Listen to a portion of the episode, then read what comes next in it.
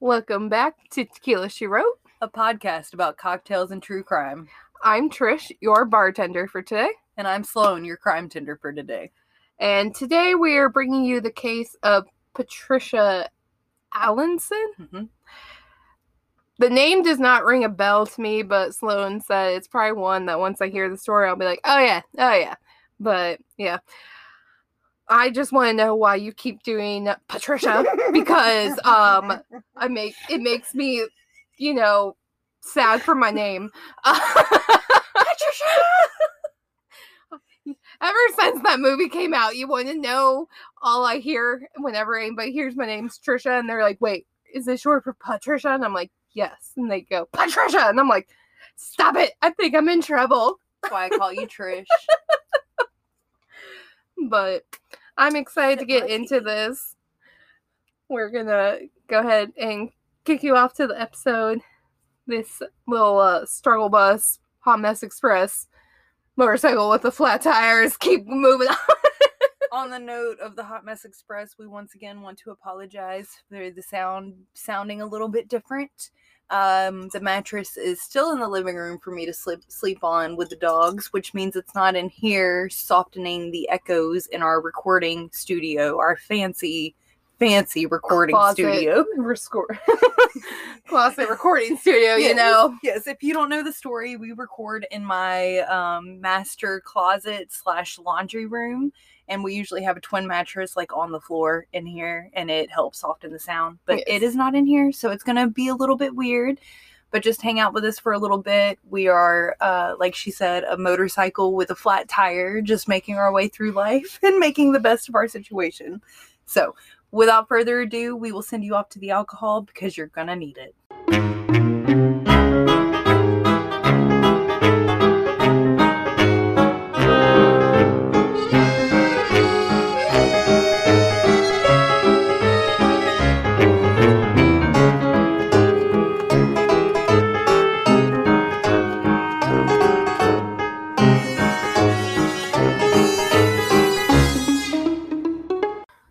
All right, so welcome to another round of drinks with your bartender Trish, and staying on the Murder Creek moonshine kick that we did in the last episode. I'm going to talk about their mint chocolate moonshine, which is So good. chef's kiss. So good. It. Oh my god, my mom does not really like moonshine. She's just she's very picky. She doesn't really like to taste her alcohol and certain things. So like moonshine, she doesn't like the burn that moonshines have a lot of the time. But we let her try this, and then her and my dad went on like a little mini trip down to the beach and made sure to stop at Murder Creek, and they picked themselves up a jar of this. they did not let us know because I would have gotten the orange dreamsicle. but it is so good. It tastes like a Girl Scout thin mint cookie. You do not taste any of the freaking alcohol. Trish is a like thin mint type of hoe. I'm a thin mint hoe, okay? Put it in the freezer, give it to me straight. I don't care. I will eat a whole box in one sitting, okay?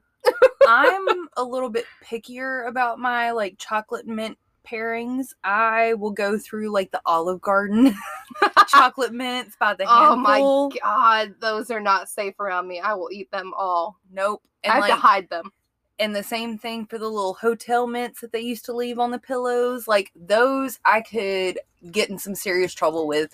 But like the Girl Scout thin mint cookies, give me the peanut butter one. Like I, it, it's just it, it. But this moonshine, I love me some so mint. good. It oh my gosh, it is Sip so it good. plain. Put it in your coffee. Put it with some chocolate milk. I don't say we haven't tried mixing it with a lot of stuff just because we It's love too it good. straight. But I can tell But- you what it would taste good with. Mom made it into a um a bushwhacker. It would make a great espresso mart- martini.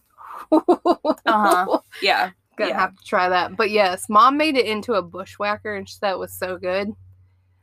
I don't know if I would waste it on a bushwhacker though. We're not fans of frozen drinks like as bartenders it's it's like a little snooty thing amongst bartenders because frozen drinks watered so down. much effort.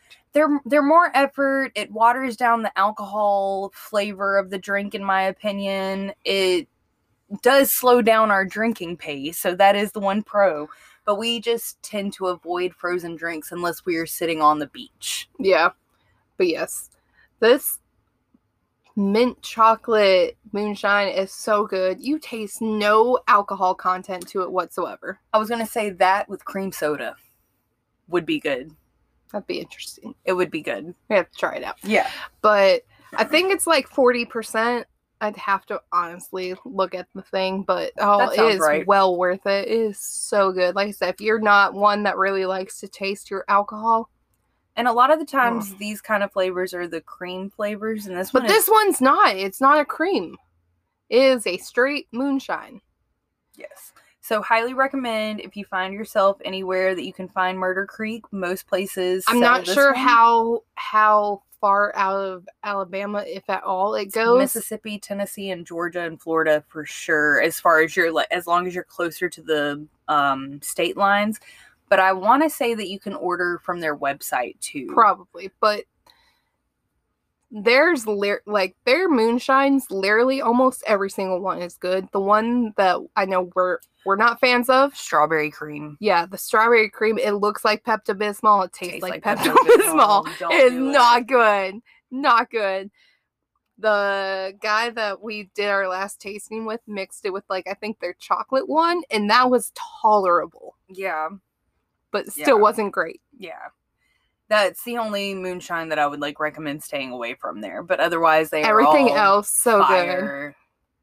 so good. But like I said, we don't have as many of the moonshines from them at, in our arsenal just because we have one. I have so many of like my other ones from Gatlinburg that I'm like, all right, I need to drink through some of these. Two, we only saw them in our liquor stores, and then we found out that they had the store at OWA and they did the samplings. And so we are big fans of the cheap ass samplings. Yes. And so once we started sampling them, we were like, oh shit, we've got to buy these now. so, like I said, give us some time. We'll definitely put a few more of these in our arsenal and we will bring you updates on what we think you can mix certain ones with. We already know, like I said, she's brought up the orange creamsicle one. We already know you mix that one with some cream soda. It's amazing. But once again, just sip it on its own and it's fine. it's fine. But but we'll talk about the other mixings as we buy those. Um, but in the meantime, for the rest of the summer, we're bringing you moonshines from Tennessee. Uh, we both are big fans of Gatlinburg and have brought home a lot of treasures over the I really want to talk about my one buddy's, uh, my family, I should say, my family's buddy's moonshine, but that one you can't, you can't get anywhere. You have to literally come visit us, and I can give you a sample. You have to buy from Trish. but it is, oh, his is, It's an apple cinnamon, and it tastes like a cinnamon apple is pie. so good. It's so smooth. I feel bad talking about it because you, you just you have to come visit me and Trish to try it. Right? It's, oh, Look forward to seeing y'all. what that means that we'll kick you off to the episode. Today we are talking about Patricia Van. She was born in 1937. She was adored by all of her aunts and especially by her grandmother. She was a beautiful child with big green eyes and blondish hair. She was quick and clever and grew up to be, be a beautiful teenager. Pat was spoiled by her mother, Marguerite, and stepfather, Colonel Clifford Radcliffe. She grew up to be an army brat, though. She even had a younger stepbrother named Kent, whom she, whom she loved to bully and tease without mercy. Which leads to the darker side of Pat. If she didn't get her way, she would always throw a temper tantrum, and if that didn't work, she manipulated to get her way. She learned how to charm both men and women, especially if they had something that she wanted. Some would say that Pat was destined to become a teenage mother. Her family tree was filled with women who had started motherhood at an early age, and the fact that they could not financially support these children was of little concern. It wasn't a huge surprise when Pat found herself knocked up and unwed at 15 years old. She married her teenage boyfriend, Gil Taylor, and left her childhood home with her hopeful young Army sergeant husband. The two embarked on a military life together, and soon they had three children in total Susan, Debbie, and Ronnie. But she discovered that she didn't want all of the hard work that involved in being a mother, and the lifestyle in the military was not her dream of having a fine home and raising horses. So Pat did what she always did appealed to her parents for help. Soon enough, Pat was living with her parents, children in tow, and Gil was often off on his deployments alone. The marriage started falling apart, and in 1971, the young couple got divorced. While many young mothers would have felt defeated after a failed marriage, Pat did not. She had big dreams. All she needed to do was find a wealthy man and convince him to marry her. Of course, this meant she'd have to leave her children behind with her mother to raise. But in a family used to teenage pregnancies, this was not only normal, it was sort of a family tradition. Over the course of a few years, Pat dated many men, but none struck her fancy. That is, until she met Tom Allanson in 1973. Tom was young, handsome, and came from a wealthy Georgia family. Bonus, he was just as passionately interested in horses as she was. His father, Walter Allanson, was a prominent Georgia attorney, and Tom was everything that Pat had ever wanted. Pat cared very little that Tom was six years her junior, and he was also a married man with a young child. Her only focus was his money, and she was determined to get it. Mm hmm. Okay. Yep. Yep. Yep. Checks. Yep. Pat's high maintenance attitude seldom earned her the favor of other women, but she was a skilled seductress when it came to men. Tom was no exception, and around the time that he met Pat, Tom was going through an ugly divorce from his first wife, known as Little Caroline. I was literally like, as I've been listening, I was like, is she a fucking Sagittarius? And then I looked it up. I'm like, she's a Leo. That explains so much. That explains so much. Okay, moving on. it, it does. It does. However, the biggest problem the couple faced was Tom's parents, Walter and Big Caroline Allanson. They did not approve of Pat, and they were gravely disappointed in Tom and viewed the divorce as not being an option. They sided with little Caroline, and the relationship between Tom and his family deteriorated. Regardless, as soon as the divorce was final, he proposed to Pat. And although she played coy with, You don't want to marry me, a few times, she ultimately agreed. Meanwhile, accusations and threats were flying between both the young couple and his family. But to Pat, she was finally living her dream. And that's all that mattered. Pat always compared herself to Scarlett O'Hara, the protagonist from Margaret Mitchell's 1936 novel Gone with the Wind. And if you don't know what Gone with the Wind is, please look it up. Educate yourself.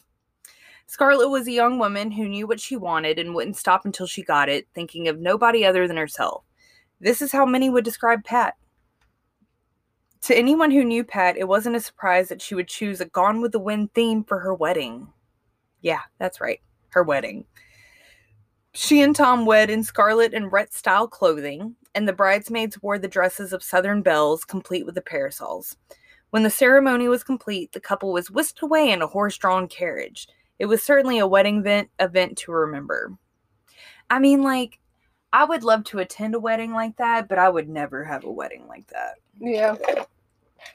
I am a sucker for, for a good theme. Like, I, I love a good theme, but I would not ever call myself Scarlett O'Hara. No. And I am I am the first to admit that I am dramatic, but I am not Scarlett O'Hara. I can say that much about myself. what might have been obvious to others what might have been obvious to others appeared not to be so to Pat. Independently, Tom was not wealthy. It was his parents who were wealthy and controlled the purse strings. Yet, try as she may, Walter and Caroline Allanson refused to accept their son's divorce, much less his remarriage to some floozy girl with an overinflated sense of self worth. Tom's parents felt that he had done what he had done was a disgrace to his family. Tom didn't care. He was crazy about Pat and determined to give her everything she wanted. So, despite the payment being a strain on the household budget, the couple purchased a 52 acre farm in Zebulon, Georgia with a gorgeous old home Pat named Tara. Does that sound familiar? Tara is the house in Gone with the Wind. Yeah. And set about their life raising and showing Morgan horses. The heavily mortgaged estate was quite the attraction and even earned a visit from the governor, Jimmy Carter, the then governor, Jimmy Carter. To those with only an outsider's point of view, it would seem that the Allansons' wealth extended to Tom, but the young couple's monthly debt to income ratio said otherwise. Walter and Caroline were so disgusted with their son and his decision that they removed him from their lives and their wills. So now they have no chance of getting any money. Huh. Instead of Tom inheriting his parents' estate, his son and his ex wife would inherit his parents' estate instead. Not the ex-wife. Oh, yes, Big Caroline was leaving everything to Little Caroline, who was not even her blood relative. Oh God. Pat was outraged. Nobody, especially not Tom's parents, was going to stand in the way of getting the money she saw as being rightfully hers because she stole her man away from another woman. That's the only thing that made it rightfully yours. Ugh. One day, Tom came home to find a disheveled Pat on the porch, and when he asked what happened between sobs, Pat told Tom that she visited his father at his office in hopes of helping the family to reconcile their differences. As she had pleaded for Walter to resolve the issues with his son, the elder Allanson exposed himself while making lewd remarks to her. That's her story. Tom was outraged and was intent on confronting his father. Pat, however, insisted he would not. She agreed to a restraining order instead, and a couple of weeks after the order was granted, Pat told Tom she'd heard rumors that Walter intel- intended to kill his own son. Alternatively, Walter told friends he believed Tom was planning to kill him. A pistol and a rifle had recently been stolen, stolen from his home, and he believed that it was his son who had done so. Police searched Tara, the house, but never found the sol- stolen weapons. The less communication there was between Tom and his parents, the greater the tensions grew among them when they were forced to speak. It was the perfect setting for a narcissistic sociopathic woman to make her next move. Huh. Anonymous threatening phone calls were pouring in unrelentingly to both Allanson's homes. Of course, of course, each blamed the other. Things escalated on July 29, 1974, when Walter and Caroline were driving down a country road and they were shot at by someone. Terrified, the couple notified police who searched the area for the shooter to no avail, but Caroline and Walter knew that Tom was behind it. On the night of August 3rd, 1974, Tom dropped Pat off at the doctor, then walked over to see his mother when he was sure that his father was not going to be home. Pat had told Tom that someone had been calling their house all night long and would say nothing when she would pick up. She was absolutely sure it was Walter, so Tom felt it was time to try to straighten things out. Otherwise, Tom thought his father might try to shoot him off his horse in the parade that weekend. Caroline was not home at the time, but Tom knew she would return shortly. To avoid seeing his father, he then hid in the basement to await his mother coming home. Of course. Meanwhile, an anonymous caller spoke to Walter at work, claiming to have seen Tom enter their basement. Walter rushed home where he realized the, the electricity was off, so he went straight to the basement to look around, where he found the switch box had been tampered with. He attempted to call the police, but the phone line had also been cut. Walter then went to a neighbor's home to use the phone to get the police out there. When the police arrived, Walter said he'd taken care of the situation himself, so they left. Walter then returned to the basement and began shooting randomly. Caroline was home at this point. This is where I.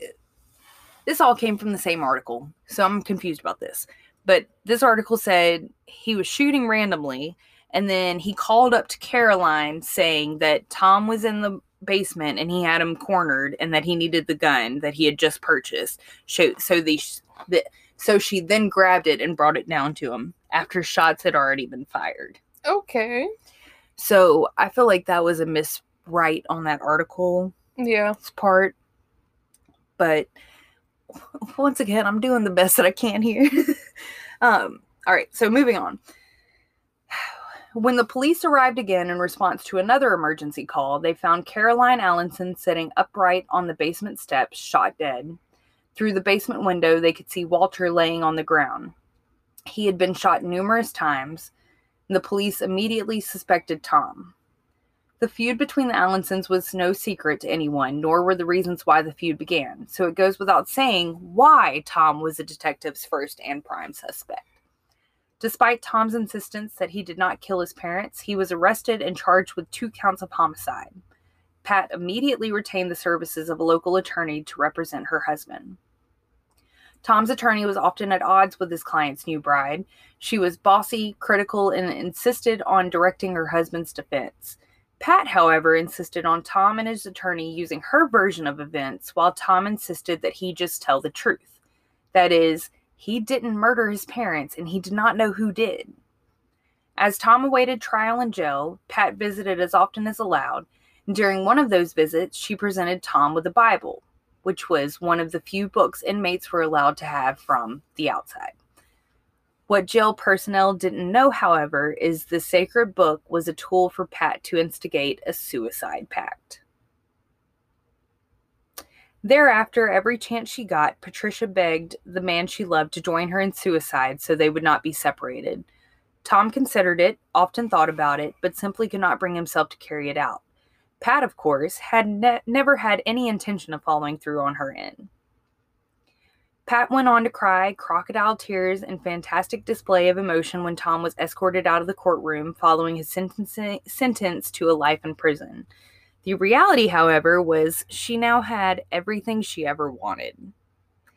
She had her home, Tara, which sat on Kentwood Farms, and even though it was still heavily mortgaged, it was still her home. She still had her horses, and she was happy. She didn't even have a man that she had to answer to anymore. The debt was mostly owed to Tom's paternal grandparents, who were lovingly referred to as Pawpaw and Nona.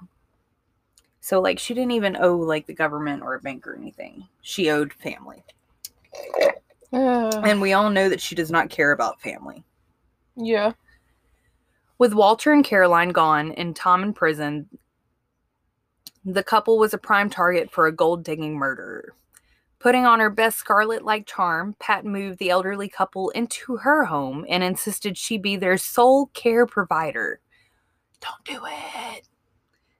In declining health and with no other family nearby to help them, the couple was thankful for Pat's generosity, or lack thereof. Soon, Pat had convinced the Allansons that she and Tom, despite his status as a prison inmate, should be the sole heirs of the estate. Paw and Nona agreed and updated their wills to reflect such, completely disinheriting their only remaining child, Tom's aunt, Jean Boggs. Like, what fucking bullshit? what bullshit? Nona's health began to deteriorate, deteriorate rapidly, and although she had suffered some ailments for a while, she had never been bedridden as she was during her stay at Tara. Papaw was heartbroken, and as a result, his health too was declining. And in such a short time, he lost his son and his daughter in law to murder, and his grandson was in prison, and his wife was now falling ill. His daughter was angry and not speaking to him other than to berate Pat, and the one person who seemed to care about something more than his money was Pat.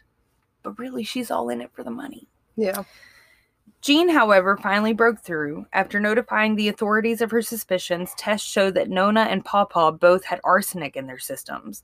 And a surprise testimony from Pat's daughter, Susan, claiming she saw her mother put arsenic in the elderly couple's food and drink, caused Pat to finally face the consequences for her actions. The Scarlett O'Hara wannabe went away to prison. However, this would not be a great crime show if it did not continue from here. Yeah, of course. So, American prisons, being overcrowded as they are and filled with too many inmates with petty records, allow for murderers such as Pat to be released after a relatively short period of time. The Georgia Department of Corrections had unleashed a narcissistic murderess on a society completely unaware of the evil slinking among them. In search of employment, Pat convinced a prominent Atlanta, Georgia couple Mr. and Mrs. Jimmy Christ Sr. to hire her and her da- daughter Debbie as at home caregivers. Yep, at home caregivers. Yeah. Mr. Christ lived only a short time after Pat began working for them. The Christ family was convinced Pat neglected Jimmy and poisoned his wife Betty Christ, but the thefts of Pat and Debbie were the only thing which could be proven. The thieving duo had stolen money and valuables from the couple, and it was learned that Pat had lied about being a licensed nurse. Taking full responsibility for the th- thefts, Pat pleaded guilty to multiple charges in June 1991. She was sentenced to serve another eight years in prison. Prison gives a man, I mean a woman, a lot of time to think, and during his time in prison, oh no, we are talking about Tom, my bad. I thought I made a good joke there. prison gives a man a lot of time to think, and during his time in prison, Tom had come to realize several things. Pat was not who she pretended to be, and she had used him to orchestrate the murder of his parents and would do anything for riches. Money was the only thing that mattered, and Pat was the only person that Pat had truly loved. It took you going to jail to see that? Clearly. Okay. After serving 15 years in prison, Tom was released. Soon afterwards, Tom found himself as someone the police wanted to interview. This time, they weren't interested in accusing him of any crime. They wanted to know bo- more about the evil, manipulative woman he'd once called his wife. Tom was more than happy to oblige. I bet you were. Pat was released from prison in 1999. She went to live with her stepfather and his new wife, whom he'd married after the death of Pat's mother. There, she opened a doll shop she named named Pat's Pretty Playthings. Say that five times fast. In 2008, Pat was charged with doctor shopping and fraudulently obtaining more than 3,700 painkillers in less than a year. Bitch. Bitch. I'd be high all the time. She was charged with three counts of unauthorized distribution. She entered a plea agreement with a sentence of probation only. How much more will the lady known as Pat Taylor get away with before she kills someone else? So, Tom Allanson has used his experience in prison to create a men's post release program. It's called Set Free Aftercare. Each year, he provides a multitude of services, including housing for men recently released from prison. His mission is to provide a more smooth transition from the prison to society living in the hopes that few inmates will return to a life of crime and ultimately prison. Pat's only son passed away in 2004, and it was said that she engaged in a heated battle with his widow over his remains. Once again, a classy bitch. Yeah. And lastly, there is a movie based on this case. It's also based on Ann Rule's well-written, intense book about Pat Allanson's frequent uh, Pat Allanson's life, and I forgot to look up the title of that, so I do apologize. It's fine. I do apologize. But like I said, this is like one of those stories where I feel like there are definitely a couple of different variations of this where yeah. But it was a good story. It was a quick story. I texted Trish earlier this morning though, and I was like, so I finally was able to pull up my research for the first time in two weeks, and I could not find my spot in all of the research. Yeah. So I picked it up the best that I could. Once again, this is the Hot Mess Express. Thanks for riding along. I'll kick you off to the last call. Welcome back to another last call with your bartender Trish. And going along with things that we've seen on TikTok recently, I decided for my last call, I wanted to talk about how in Egypt they have recently unearthed at least 250 mummies. Leave them. Leave we- them Have we learned nothing? from the mummy and Jurassic Park. Jumanji. All of it. Leave it be. There are spirits resting and they need to rest for the rest of eternity. So the article that I pulled up is from the Washington Post, and the title reads: "Egypt unearths trove of artifacts, 250 mummies, and ancient necro like neco necropolis. I think is how they say it. Say it with confidence. Zingzoo. Right. So, archaeologists in Egypt announced Monday, and this was posted May 31st. So, this is literally like just a couple weeks ago announced they had uncovered a trove of ancient artifacts at the necropolis of Saqqara near Cairo, including mummies and bronze statues dating back 2,500 years. And I'm just thinking of the TikTok that popped up with like this, and it was the hell nah to the nah nah. no, hell to the no. Hey, hey, I've known that song since way before Tik. That is not a TikTok song. But still, like that's the article. Like when I first saw this, that was the one that popped up, and I went, I will never forget whenever I start first started working at the restaurant that you and I mutually worked together at. "Yep." One of the guys on the line started singing that, and I turned around and I started singing it with him. And he looked at me, looked at me, and he goes, "What the hell do you know about that? You need to shut up, sir. I know a lot about some soul. I got the soul. I know I'm light skinned on the Oh, outside. But yeah, so in Egypt, they have uncovered at least 250 well preserved mummies. Nope. They have also uncovered 150 bronze statues of Egyptian deities and instruments used for rituals dating back to the late period of ancient Egypt. Nope. So like two of the like statues that like people have been focusing on are of the Egyptian goddesses Isis and Nefertiti. Um they are pretty much like supposed to be like statues that basically make these people have like peaceful like burials and stuff and like help direct them to the underworld and that I'm like yeah we're fucking this all up aren't we? Aren't we? Because we're nosy son of bitches. Okay. Those fucking white people. this is in Egypt. They're not all white but still All right, but I like to blame the white people because I'm white, so I can I can blame the white people. Those fucking white people. Leave that shit alone. Uh, the the Egyptian government is hoping a a spat of reach, recent archaeology. If I can even speak, the Egyptian government is hoping a spat of recent archaeological discoveries will help re- revive the country's tourism industry. No, you're not making me feel better. I'm like, are you kidding me? You're not making me feel better about any of this. Uh, bringing much needed foreign currency and creating new jobs. Hell nah, okay? If you're on the same side of TikTok as I am, you know that you let those spirits rest. You ain't fuck with nothing, okay? If black TikTok and indigenous, Yep. TikTok has taught me anything, you hear strange- Mind your own business. you hear a strange noise in the woods, you fucking go inside and you act like you heard shit, okay? Nothing. Not at all. You see something, you don't go after it. You say, nope, nope. You turn around, you go home.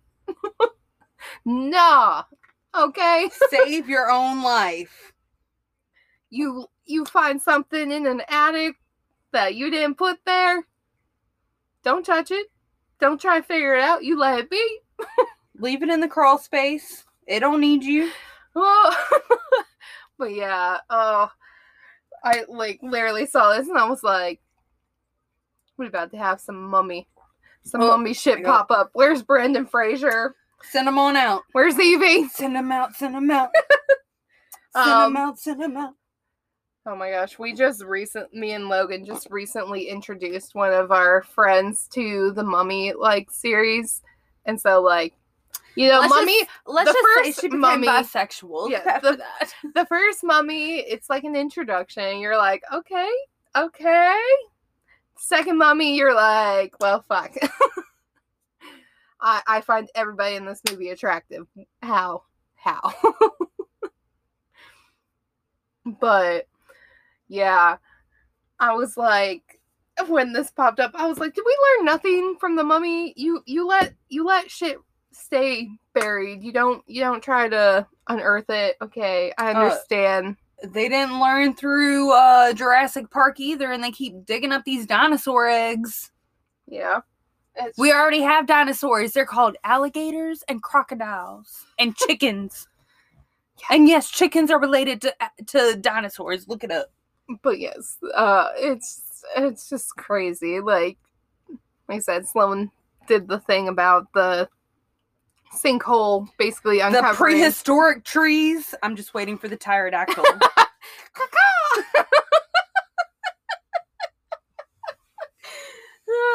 Sometimes I wish y'all could see us like videoing this. But also, it's good that you don't. But if you're willing to pay for that, let us know. we can make it an Oh. upgrade.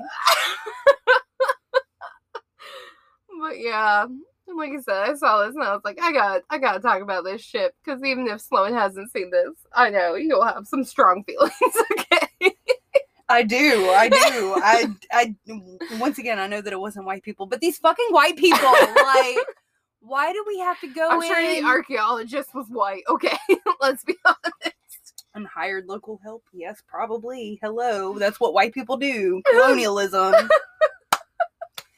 Oh, anyways, I probably pissed enough people off. So on that note, um, if that pissed you off, do not leave us a review. If, If you agreed, interested. if you agreed, leave us a review, a rating, all that good stuff. Follow us on the socials. We've got the Instagram, TikTok, Facebook, Twitter, All that fun all stuff. that fun stuff. Tequila she wrote across the board. We have our email at tequila she wrote at gmail.com. And of course, our Patreon, where you can subscribe for as little as $2 a month. And with that, you would get ad free episodes, bonus content. The more you pay, the more you get. And if you have anything that you would like to see from us over there that we're not offering, let us know. Maybe we'd we would like to give it a try. Yeah.